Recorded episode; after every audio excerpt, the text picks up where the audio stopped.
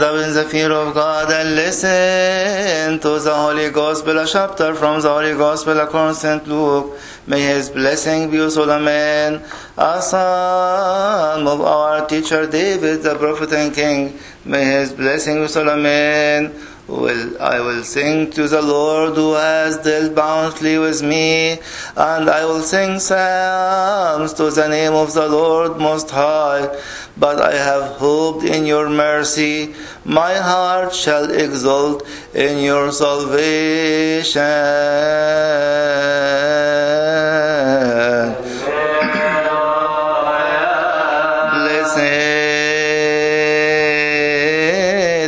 Comes in the name of the Lord. O Lord, Savior of us all, Jesus Christ, the Son of the living God, glory be to forever and ever. Amen. Now it happened on a certain day as he was teaching that there were Pharisees and teachers of the law sitting by who had come out of every town of Galilee, Judea, and Jerusalem. And the power of the Lord was present to heal them. Then behold, men brought on a bed a man who was paralyzed, and they sought to bring him in, in and lay him before him.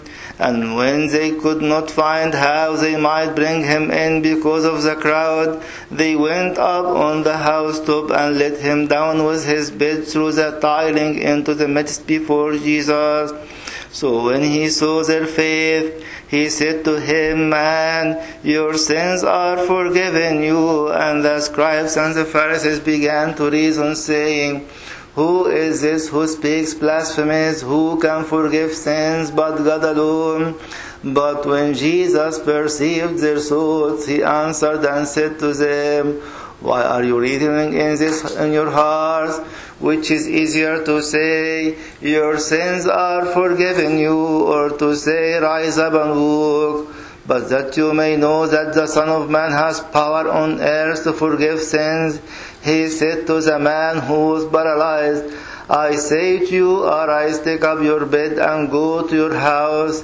Immediately he rose up before them, took up what he had been lay, lay, laying on, and departed to his own house, glorifying God. And they were all amazed, and they glorified God, and were filled with fear, saying, We have seen strange things today.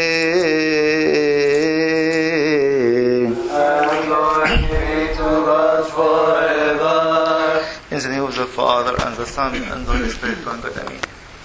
Today is the second Sunday of the blessed month of Bauna, and it's the first week in the same time of, or first Sunday of the Apostles' Fast. The story is well known, and we heard it many times during the Sunday readings and also during our daily readings in the Bible. But our title today is It is Time to Rip the Roof of this place. Every one of us has his own infirmity or disability. And we are coming before God with our own infirmity or disability. And still, the need is the same thing. It's time to rip the roof off, to present my case before the Lord. Let me start with the words of St. John Chrysostom, who is saying, Of all the afflictions that burden the human race, there is not one, whether spiritual or bodily, that cannot be healed by the Holy Scriptures. He is telling you and me this morning, nominate your affliction or your burden, whether it's emotional or spiritual or bodily or whatever it is, and be sure that in His presence there is He always healing.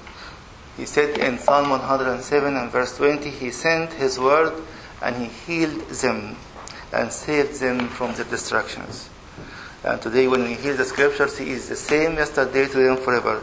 He wants to do the same thing to take your burden and to release you from this burden. You can think of it as if I am the one who has no burdens. We are sick, but I am not. But the Lord is pointing towards every and each one of us. It's your own affliction that I want to heal this morning. But to rip off the roof, we need to do a few things. Let us go step by step only in two verses. In Luke 5, verse 18 and 19, which we read today. First thing is, those four men they went out of their way.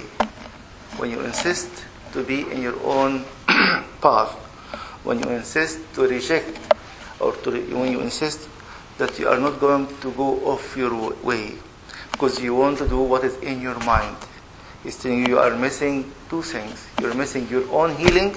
If you imagine this man who was paralyzed, he was rejecting the help of the foreman. Or this foreman said, "It's not, it's not our business, none of our business. Let him do it if he want." If you can say like the man, the centurion, who said, "I have authority. We can go and tell him just do it for him. You can order his healing from here." Verse eight reads. Then behold, men brought on a bed a man who was paralyzed. Are you choosing to go off your way, or you still insisting to go your way? Your way of thinking, your way of life, the way you perceive things as well. Those men were, were able to, through their faith, the Lord was doing this miracle, but because they chose to go out of their own way. Think of your ways today. Is it your own ways or God's ways?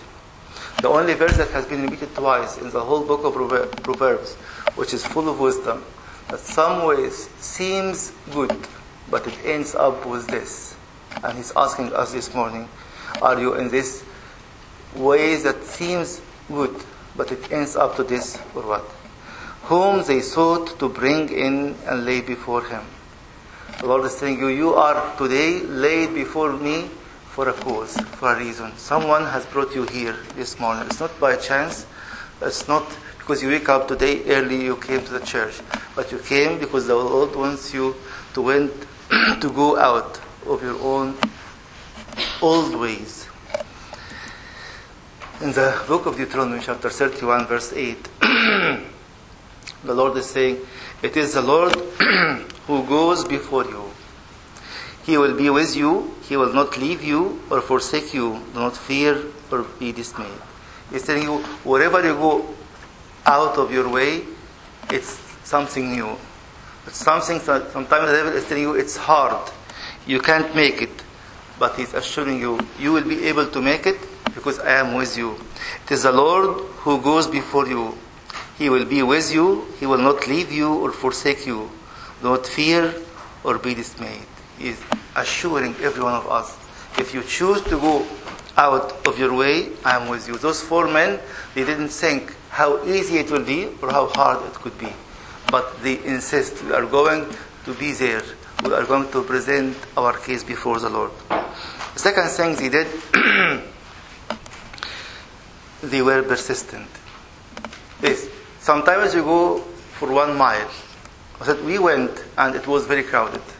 And we can go in through, through, or we can go through with this paralyzed man. But they were persistent to go in. If you continue in the same verse, 19, and when they could not find how they might bring him in because of the crowd, they went up on the housetop.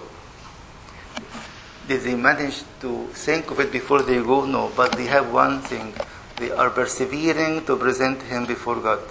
And someone was praying for you to be here this morning in the church, persevering that you might hear a word. As St. John Chrysostom was telling us at the beginning, that there is no illness, no affliction, no burden is not, is not going to be healed through the word of God. And more than that, in the end, we are in communion with the incarnate word of God through the Eucharist, who is giving us his life and taking us all our infirmities and our burdens. Second thing, they were persistent. And he's asking you and me this morning Are you persistent in receiving something from the Lord this morning? Or you're just coming because it's a habit of a Sunday or a habit every some Sundays I'm in the church. Those people, and when they could not find how they might bring him in because of the crowd, they invented a way. They said, We can do it in this way. And they went up on the housetop and laid him down with his bed. St. Paul in Galatians chapter 6 and verse 9 is in, encouraging us more. He is telling us, you can say, but I can't do it more than that. He's telling you, and let us not grow weary of doing good. Why? There is always something. Because sometimes I did something good, but no reward. For in due season, it's not the reaping season yet. Do it believing that it is going to, to reap at one point. We will reap. The assurance of reaping, but in due season. If we don't give up, many of us unfortunately give up. Give up even in a relationship with God, because God is not protecting me, or God is not giving me what I was looking for, or I was deceived. Again, blaming God that God is the cause of my deception in my life. But those people were persistent. We are going to present our case before Him, and we are sure that He is able to heal us. The third thing is they took the risk. When they couldn't find how they might bring him in because of the crowd, they went up on the housetop and let him down with his bed through the tiling into the midst before Jesus. We heard many times about taking the risk. Most of the church fathers said that to believe or to have faith, it's a risk. You risk that you put your trust in someone else. Some of us till today never have this risk of faith. They never trusted anyone or trusted very, very few people. That's why they are not able to take the risk of following him fully. They said they went up on the housetop and let him down with his bed through the tiling into the midst before Jesus. Sometimes we are ashamed to do something as such. Or some other time people are voting us off. Don't do it. Just we heard in the news, I think yesterday or the day before, that a lady wanted to just to present her case before the governor of Giza. And then one of the officers slapped her on her face. How comes that you can do such thing? But she accepted to take the risk. And even now she has a case bigger than it was. They went up on the housetop and let him down with his bed through the tiling into the midst before Jesus. And he's asking, Where are you going to risk? Sometimes we are risking many things, risking to do shameful things. And today he's asking me, Are you ready to risk something to rip off your roof to present your case and the case of others? Maybe your children, your parents, your brothers, your sisters, whoever they are, before God, and this is the praised risk we can take. Jeremiah is encouraging us again to take such risk. Say in Jeremiah 33 3, Call to me and I will answer you and will tell you great and hidden things. Yes, as the, as the door of this house, they don't know what to do, but he revealed to them something hidden that you have not known. I will tell you how your risk will be assured, how your risk could be a healing in the end and a blessing for every one of you. the first thing they did, they carried the weight. Many of us this morning coming to the church with weights, but unfortunately weights upon others. I'm coming to, oh, to put weight on my husband, on my wife, on my children, on my parents. But those people accepted to carry the weight. Are you able to choose to carry your own weight? Or you are a burden for many, even those who are very close to you. You are very selfish in your way of thinking. You are thinking of yourself and yourself alone. Again, the same two verses. Then behold, men brought on a bed a man who was paralyzed. You choose to, have, to carry this weight. And in the end, they went up and let him down with his bed, carrying the weight once more. Ask yourself this morning and ask the Holy Spirit, whom we are celebrating the whole time of the Apostles' Fast, what sort of weight I choose to carry, and what sort of weight I choose to burden others, whoever they are. Whether this burden is an emotional burden, or trouble I cause to them, or even an abuse to them. They choose to carry the weight. And he is urging and in, in, encouraging every one of us to choose to carry the weight, not to be a burden on others. Saint Silouan Asenites, in his writings, he's saying, if a man does not tell everything to his spiritual father, why? Because it means you are uploading or downloading your burdens. Then his path is crooked and does not lead to the kingdom of heaven. But the path of one who tells everything leads directly to the kingdom of heaven with obedience. Because sometimes we are ready to convey our burden to others. This is my opinion, and I'm not going to change my mind. What I am doing is always right, and I'm not going to change to, to, to change my mind. Again, you have your own burden, and you would like to burden the whole community, so everyone around you, but you are not ready to carry anything for others. Saint Paul in Romans 6 to uh, Galatians 6 2, bear you one another's burden. What sort of burden you choose to take on your shoulders, and so fulfill the law of Christ, which is the law of love. Finally, let me conclude with the words of Saint Barsanuphius the Great, who is saying, "Having God, fear nothing. Don't fear, fear, don't fear the risk. Don't fear the weight. Don't fear anything in presenting your case and the case of others before God. Having God, fear nothing, but cast all of your care upon Him, and He will take care of you. Believe undoubtingly, and God will help you according to His mercy. That's why the whole liturgy is full of this word, Lord have mercy. This is when we come before Him without any doubt, and God will help you and me according to His mercy.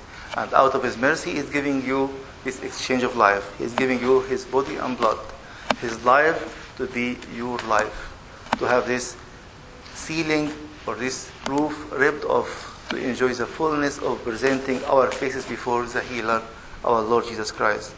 I pray that every one of us this morning will never go home without presenting his case, his own burden, the burden of others before God, and being sure that he is able to do the same miracle in my life to let me go home with sins forgiven and with a physical and emotional and spiritual healing as well. May the glory of Lord Jesus Christ be with you from now and forever and ever. Amen. Oh,